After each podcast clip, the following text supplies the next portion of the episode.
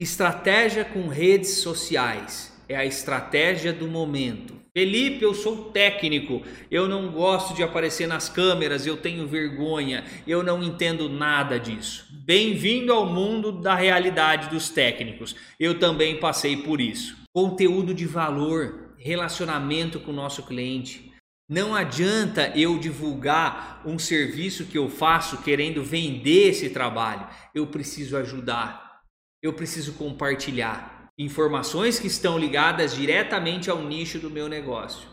Por exemplo, uma, uma ideia simples: o que o meu cliente poderia saber que ele não sabe e poderia ajudar ele referente às informações do negócio dele? Vou dar uma ideia. Qual é o prejuízo que ele pode ter não renovando uma licença ambiental? Qual é o benefício que o meu cliente pode ter reutilizando água, um ciclo fechado?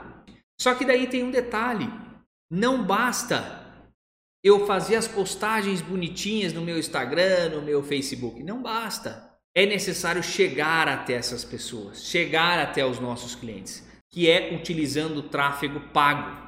Imagina você investindo numa ferramenta que, quanto mais eu invisto nela, mais ela trabalha para mim e mais ela traz clientes para o meu negócio. Esse é o papel das redes sociais quando a gente traz isso para o mundo dos negócios. Esse é o papel das redes sociais quando a gente fala em empreender.